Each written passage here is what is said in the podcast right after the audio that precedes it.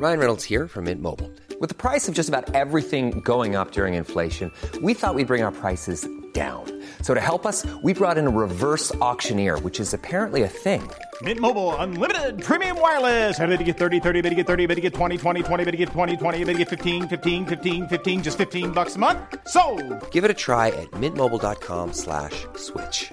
$45 upfront for three months plus taxes and fees. Promo for new customers for limited time. Unlimited more than 40 gigabytes per month. Slows. Full terms at mintmobile.com. Botox Cosmetic, out of botulinum toxin A, FDA approved for over 20 years. So, talk to your specialist to see if Botox Cosmetic is right for you. For full prescribing information, including boxed warning, visit BotoxCosmetic.com or call 877-351-0300. Remember to ask for Botox Cosmetic by name. To see for yourself and learn more, visit BotoxCosmetic.com. That's BotoxCosmetic.com. This episode is brought to you by Squarespace. Whatever your next move might be in 2017, tackle it with Squarespace. You might need a landing page, a professional blog, or an online store. If so, start your free trial today at squarespace.com. Use the offer code CanadaLand. You'll get 10% off.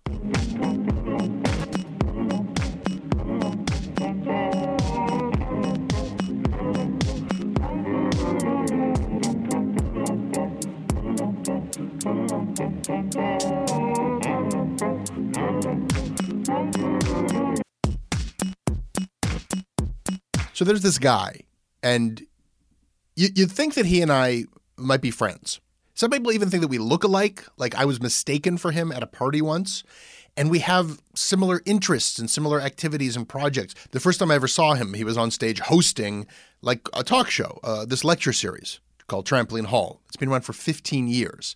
And he was a really good host, like very quick on his feet, uh, affable, funny. Here's a clip actually of how he handles the Q&A part of a Trampoline Hall lecture. And I'll ask you, sir. Yeah, oh, oh you, sir. I'm sorry, but you're a lady, I think. It's a dark over there. Whatever you are, dark figure over there. Have you ever tried to reach out to Bob Saget as his lost Have you ever tried to reach out to Bob Saget as his lost daughter? No. No. And why, why not? I feel like if I were to do that, I would probably do it with my biological father and not Bob Saget.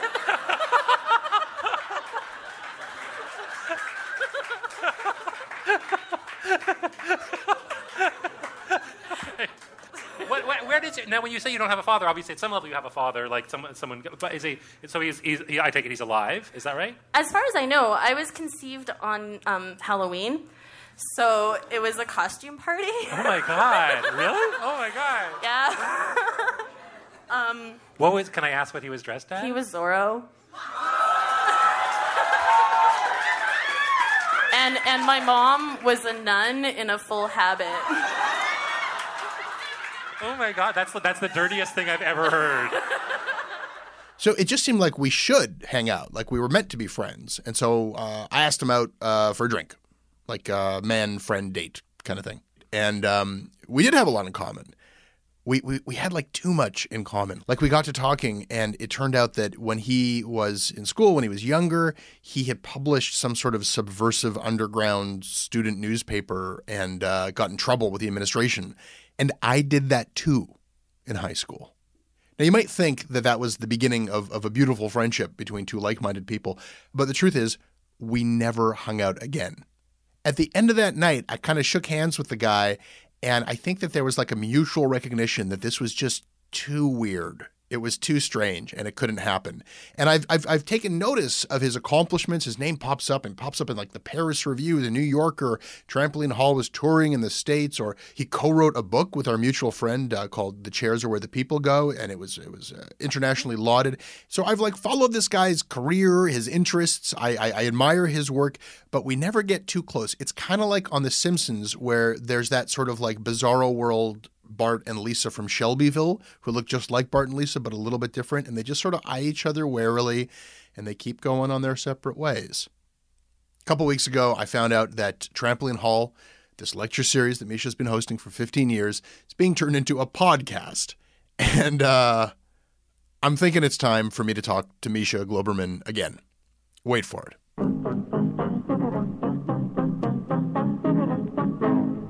This episode of Canada Land is brought to you by Nathan Vexler, Stephen Butler, Derek Smith, Ryan Wahlberg, Alex Taylor, Rob Paragudoff, Shannon Alberta, and Josh Patlick.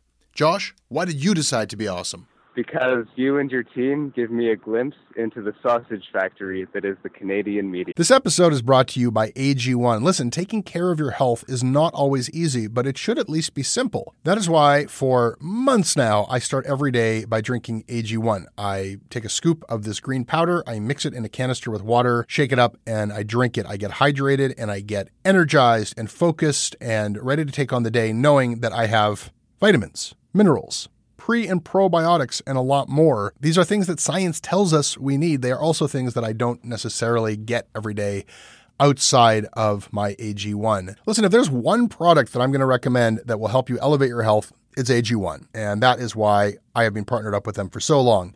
If you want to take ownership of your health, it starts with AG1. Try it now, and you'll get a free welcome kit that includes a shaker bottle, canister, a metal scoop, along with five free travel packs. You'll get a free one year supply of vitamin D3 and K2 along with your first purchase. Go to drinkag1.com slash Canadaland. That is drinkag1.com slash Canadaland. Check it out. Yeah. And this episode is brought to you by Squarespace. It is the beginning of a new year. Many of you may have resolved to take on a new challenge, start a new business, change careers, launch creative projects. Whatever your next move might be, tackle it with Squarespace. All kinds of people use Squarespace musicians, designers, artists, restaurants. It gives you the ability to create an online platform from which to make your next move known to the world. So, whether you need a landing page, a beautiful gallery, a professional blog, or an online store, all of that is included in your Squarespace website. They are constantly improving their platform. You never have to install, patch, or upgrade anything. Their service is stellar 24 7. Start your free trial today at squarespace.com and use the offer code CanadaLand you will get 10% off of your first purchase. Squarespace, make your next move, make your next website. This episode is also brought to you by the founding sponsor of Canadaland, FreshBooks, makers of ridiculously easy to use and ridiculously powerful accounting software for small businesses, freelancers, people like you and me. Check out the all new FreshBooks. You will be amazed at how it gets you organized and gets you paid quicker.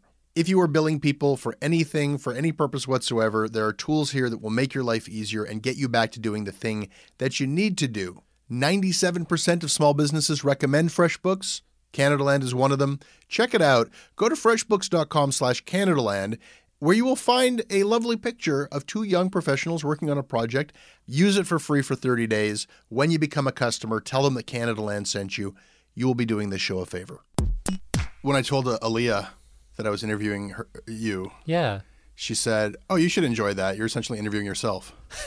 that was yeah, yeah. I think we all just look alike to her. I don't see it at all. I, I know in the grand scheme. Do you really not see it?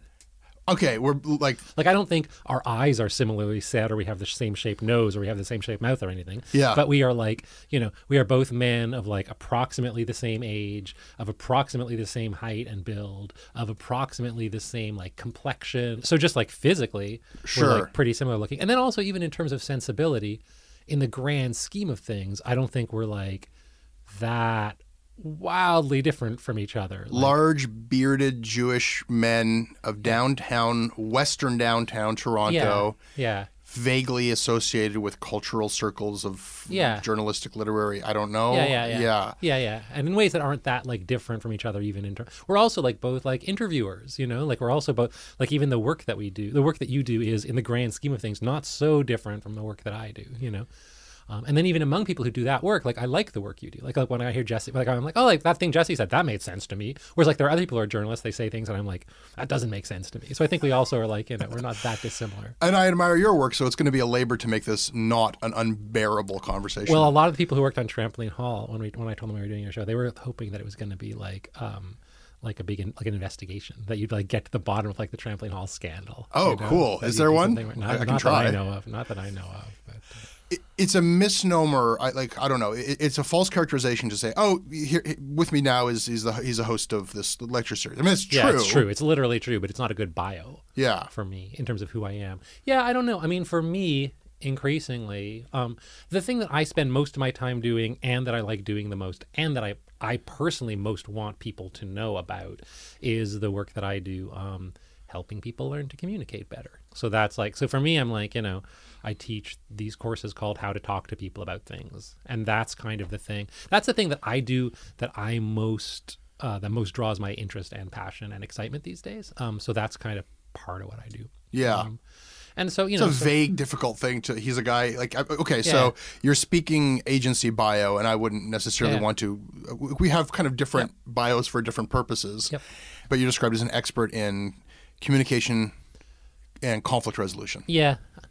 And I would like I would even skip the conflict resolution. I mean, yeah, in communication, like how people can understand each other better, make decisions better together. See, this is a point of differentiation between you and I. I'm an expert in conflict creation. Yeah, yeah, yeah, exactly. So that's so we put the room together. We just neutralize. It just comes out as just water. Uh, The 15 years of this lecture series, it almost predates this kind of Mania for lecture series. yeah, it does. Maybe it I didn't even know there was a mania for lecture series. That's Well, how the long whole I've been doing TED. Moth- Yeah, it predates. It predates. TED, you know, TED Talks was like a thing in California that maybe you heard about if you read Wired magazine.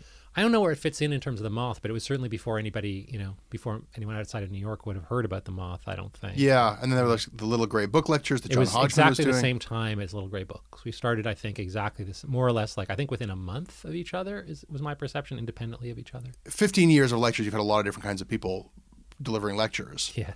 But is this like a hipster thing? Was is that do you, would you like bristle if somebody was like, you know, I mean, you know, would I bristle? No. I mean, would some of the hipsters who come bristle? I guess. Our audience is less that audience than it was when it started. So when it started, it was sort of like people who are really close to the literary scene and art scene and music scene. I guess music scene, you know, I guess music and arts being kind of the hipster genres. Um, and it was younger. And as as it's gone on, it's become more of a mainstream audience and more of a diverse audience and more of a varied audience in that kind of way. the disclosure that probably should have uh, preceded all this is that I did one. Yeah, yeah, we should talk about that. That was something I want to talk about at some point. If you want to, Yeah, yeah. Maybe maybe at some point we should talk about. Maybe after we've talked about this. I'm curious. I was curious what it was like for you. I think that uh, the part of it that I think is like most uh, of an achievement is just the longevity of it. Yeah. you you got this conceit. Okay, they're talking about things that they're not an expert about. Which I don't know. Maybe you can talk a little bit about the purpose of that conceit. It seems to almost be kind of forcing, like, don't take this too seriously. This is going to be fun. Yeah. Does it have more of like a practical function, and does that have anything to do with why it's worked for so long? So the premise of the show, the central premise of the show is three people give lectures on subjects on which they are not professionally expert.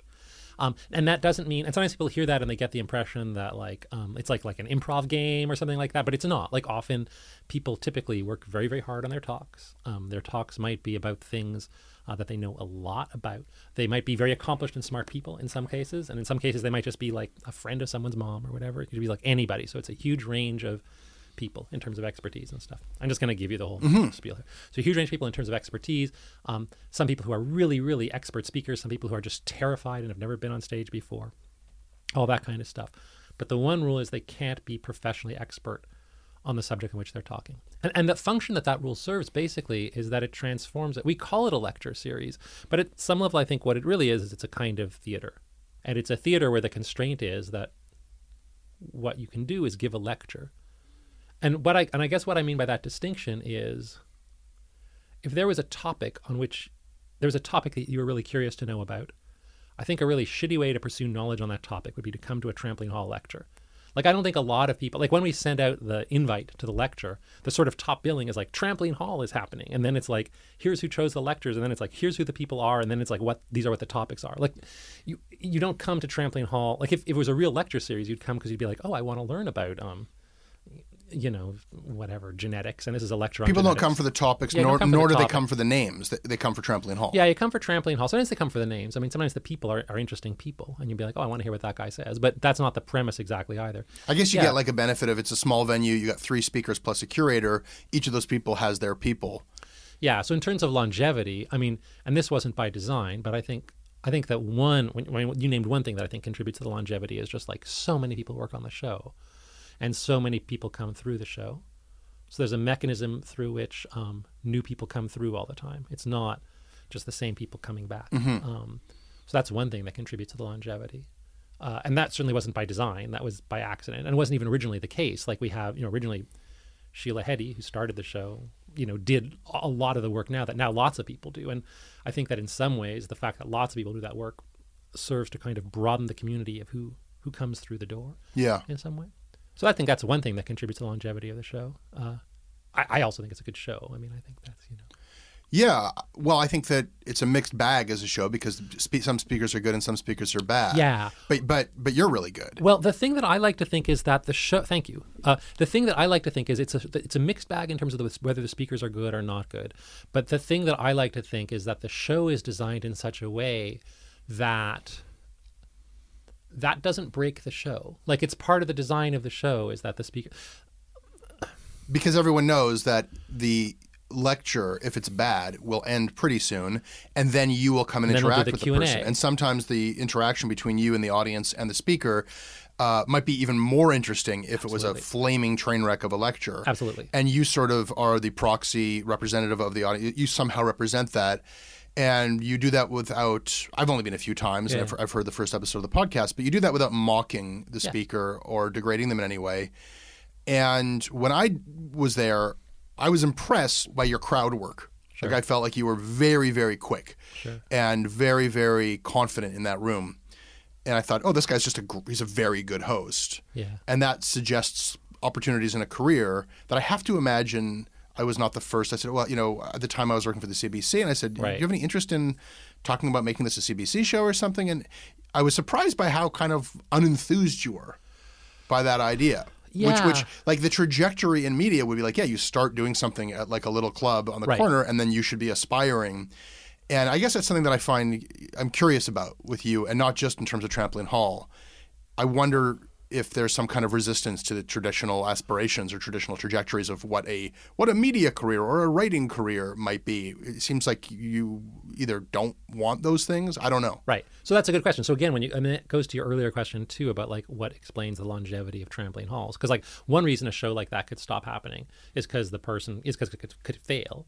But the other reason a show like that could stop happening is because it could succeed, which is I think what basically happened with say Little Gray Books. Like I think the reason Little Gray Books stopped happening, I'm, I'm just totally guessing here, but might not be disconnected to the fact that John Hodgman became a very successful and famous person and didn't want to keep you know hosting a bar for 100 people you know, When he was like a massive Yeah. Apple millionaire. Yeah, and be like, but I'm uh, going to like go back and host this show in a bar in Brooklyn. I mean, that's a fair assumption. That's you know. probably what killed the That, that like part of it is like, oh, it like it made him successful, and so he could stop doing it. And so that's maybe one of the things that contributed to the success of Trampoline Hall was that it we found ways to. I'm answering your last question now. Is that we we have found ways to make it something that not just the people want to keep coming to, but also that people want to keep working on. Mhm. Um, and uh, And it has has everyone been hosted by you? yeah, that's the only yeah that I have hosted every single show. And have Um, you missed a month? Here's a shocking thing: we've never canceled a show.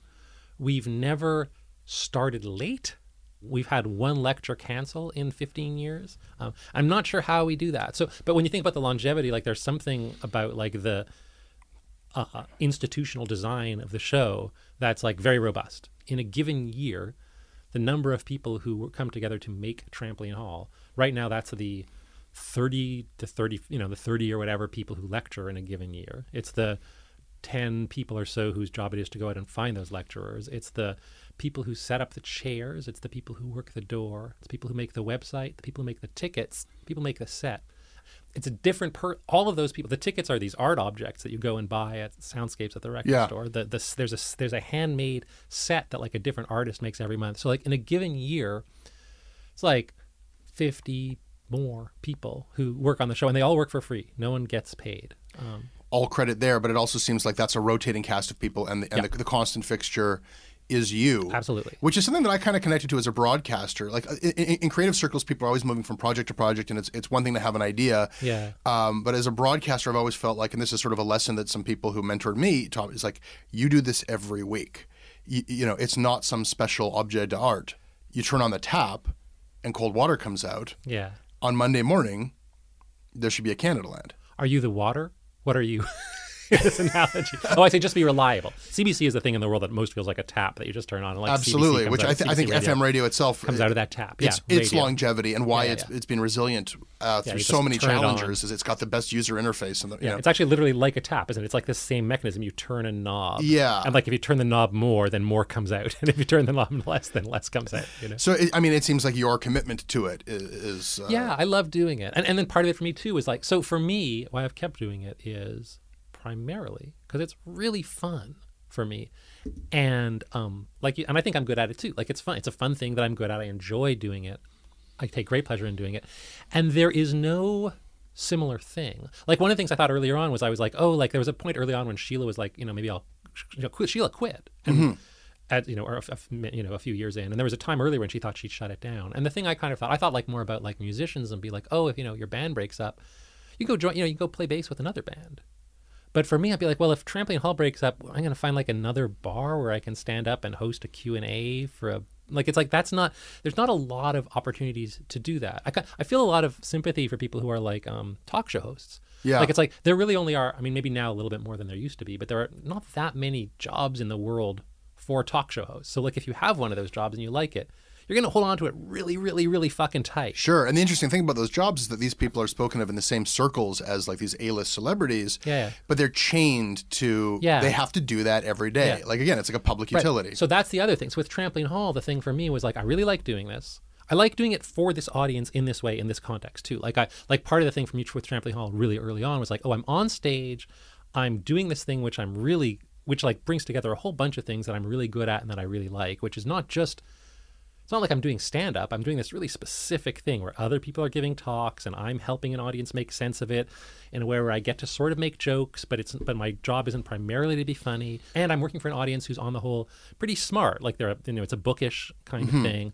I guess one of the things that I like about it too, I have to say, and this is an odd thing, is like I I kind of like doing it once a month. Mhm. I remember talking to a friend of mine who was a stand up. He was describing why he did stand up and he was like, you know, he was like to me it is an addiction. Like I do a show and I love it and it is the most fun thing in the world to me. And I get off stage and what I think is like I want to be on stage again, like now.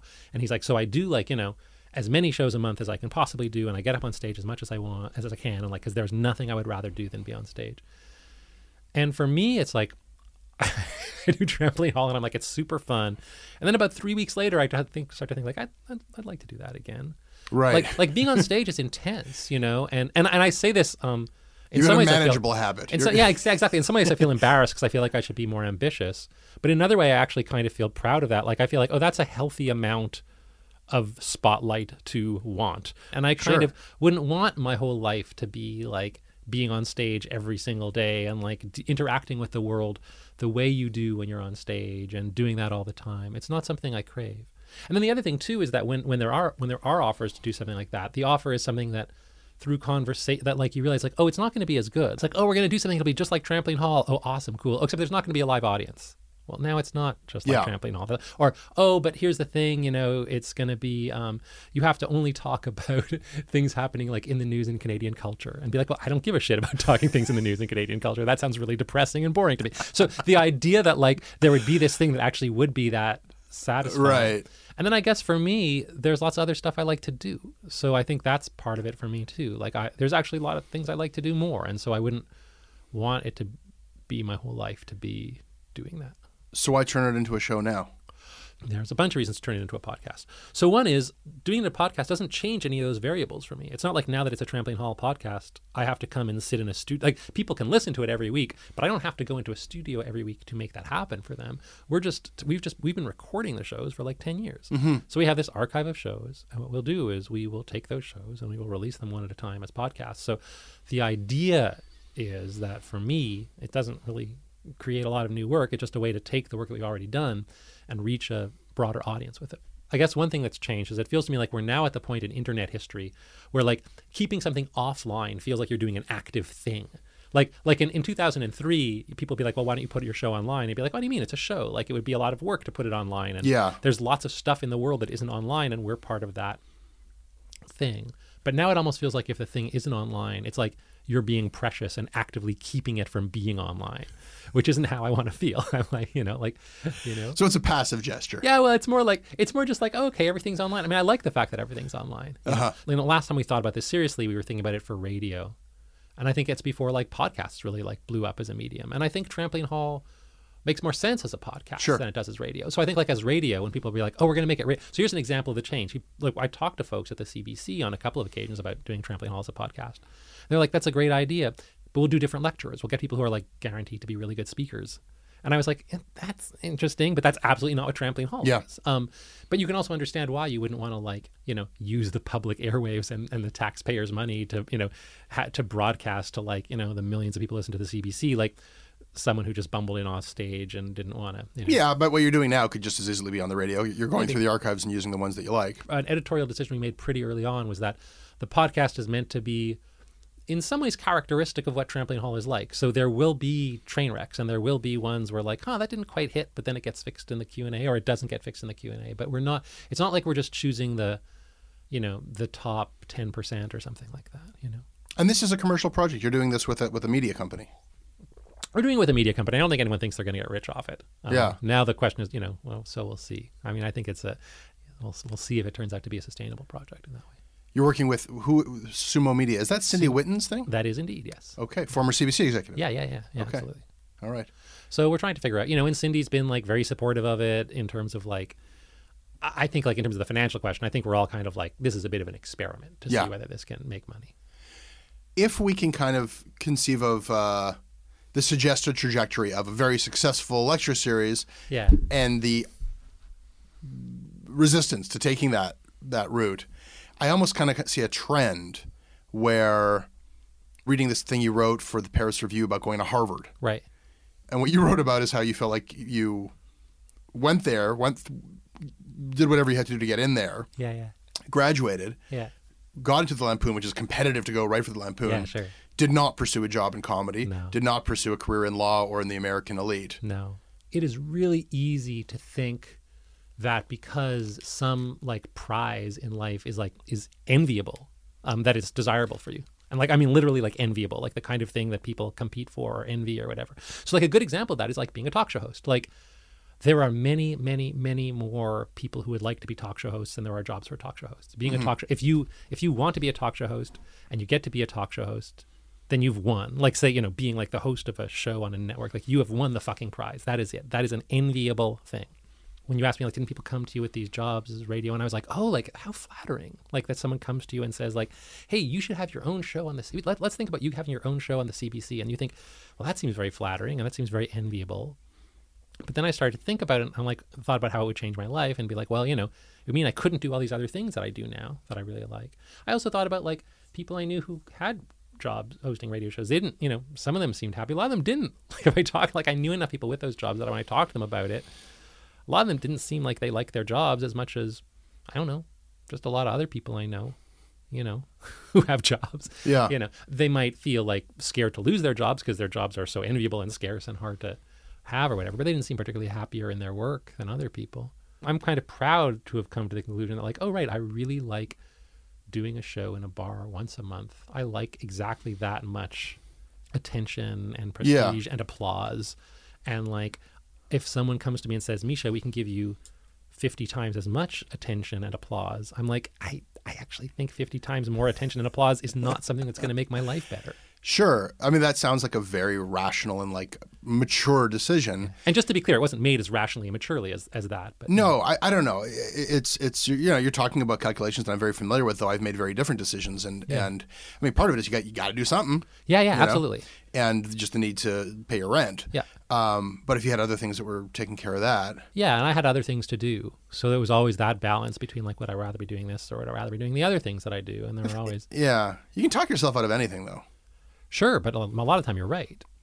Uh, maybe I was wrong. You know, I mean, maybe I mean the other explanation is that you know the stuff was too scary and I didn't want to do it, and it was you know the stakes were too high and I was too loss averse for whatever other kinds of things and stuff like that. But I don't think so. The other thing too, with the a difference between the work you do and the work that I do is that um, Canada needs someone to be like a, an independent media critic and, and to do the work that Sure. you do. It's like it's like work that's necessary. Like if you weren't doing it, you might think like, oh man, it's a shame someone else should do that because that really needs to happen. With Trampoline Hall, I mean, I think it's a good show, but I don't. When I do Trampoline Hall, I don't have a sense that like, oh, I have like put some good into the world in quite the same way. I mean, I think it's I think it's good. I think it's important. But like in other work that I do, again, like not to, you know, when I when people come to my class and I teach them how to like get better at like coming to agreements with their coworkers or loved ones or whatever, I feel like, oh, I've I've like made the world a better place in a way that feels more palpable to me. And that's important for me too. So that's one of the reasons why that kind of full-time job doing something like trampoline hall didn't seem super fun to me It was that it doesn't not to say that that work isn't important, but it doesn't, in my gut, feel important in the same way. as Yeah. stuff that has more direct application. You don't feel like driven by a sense of purpose to, yeah, to yeah. I don't feel driven by a sense of purpose to create art or entertainment in the way that maybe some people who do that work do. You know, I guess what I think is there are things that we want, and then we get tricked a lot of the time by proxies for those things. Mhm. You know, so that so you think like, oh, I want to feel good about myself. So what I'll do is I'll I want to feel good about myself. I know that I feel shitty about myself when I see other people who are more conventionally successful than me. So what I'll try to do is I'll try to get a job like those people have. But if you think it through, you're like, oh right, but that actually doesn't work. Like, you know, so you just you fixate on pursuing that job like those people have. Then you get that job like those people have, but you still feel shitty about yourself. It doesn't actually fix the underlying problem. But you Yeah, if you pursue the proxy goal of prestige as an example. You know, Yeah. um, money's like that too. Well, I think that you know there's something kind of privileged about even being able to have these kinds of um, to, to have the space to say, well, what is Yeah. what, is the perfect? What I disagree. I think everyone should feel weird about their Harvard experience. You know, no matter what social class they come from. I don't see how it has anything to do with privilege. You, you know, I, I have this deep ambivalence about, or about their or about their radio show, Sure. or about their podcast, Yeah. or about the the bar the show that they host in a bar. I mean, when you're talking about questions like you know why do you turn down a job at you know why why why did you think about why did you not pursue a career in media? That's a question. That's a question between two people who have, in the grand sense of things, quite a lot of privilege. I mean, it'd be very different if I was you know cleaning rooms in a hotel. And that seemed to me like the outcome I was looking at in my life. And someone said, "Hey, do you want to host a show on the CBC?" I would say, "Yes, I would rather host a show on the CBC than clean rooms in a hotel." Yeah. But I'm not. I- on one hand, I feel like what a wonderful creative act to be able to pursue your interests and build a life for yourself that is outside of these established like grooves of how you're supposed to work your way up these various hierarchies and you're supposed to buy into the idea that the payoff will be satisfying Yeah. you can achieve a life where you are both sustaining yourself financially and, and you know you have you got a family you got a kid now you can be praised for this book you did with Sheila in the New Yorker you could write a thing for the Paris Review you can even get those uh, for as much as it's a critique Yeah. of prestige you've got a lot of the kind of trophies of Oh, prestige yeah. and yet be bound by none of the entrapments. I mean, it's a very modern thing too Yeah. to, to be able to kind of design your, your Yeah, life portfolio and career. careers, I think they call them. Yeah. Think that's the one reason I keep doing the show is because people keep coming. Yeah. like that's an engagement with the world. Like I've done lots of other things where people don't keep coming. I don't do them. I have had a an unhealthy, I think, lifelong resistance to like being at the bottom and starting and working my way up in anything. And so one thing that I've often done is I found things to do where I can kind of come in through the side door. So like Mm-hmm. so like with Trampoline Hall, the first day I walked on stage and hosted Trampoline Hall, I was the best trampoline hall host in the world.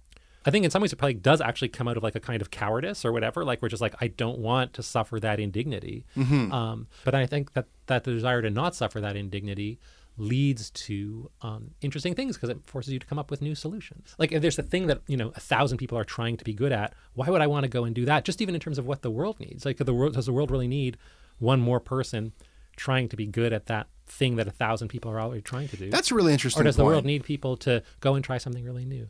There's clearly no shortage of opportunity to do new stuff. All right, so everybody listen to Misha's podcast. Thanks a lot. Okay.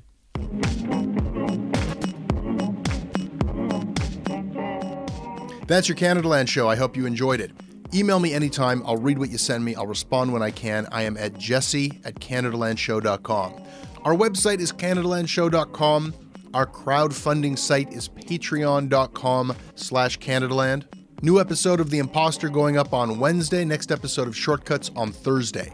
I make this show with Katie Jensen. Russell Gregg handles syndication to radio stations across this country. If you like what we do, please support us.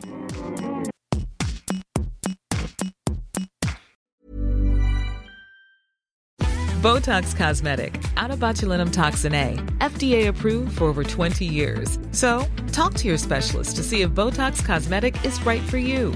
For full prescribing information, including boxed warning, visit BotoxCosmetic.com or call 877-351-0300. Remember to ask for Botox Cosmetic by name. To see for yourself and learn more, visit BotoxCosmetic.com. That's BotoxCosmetic.com.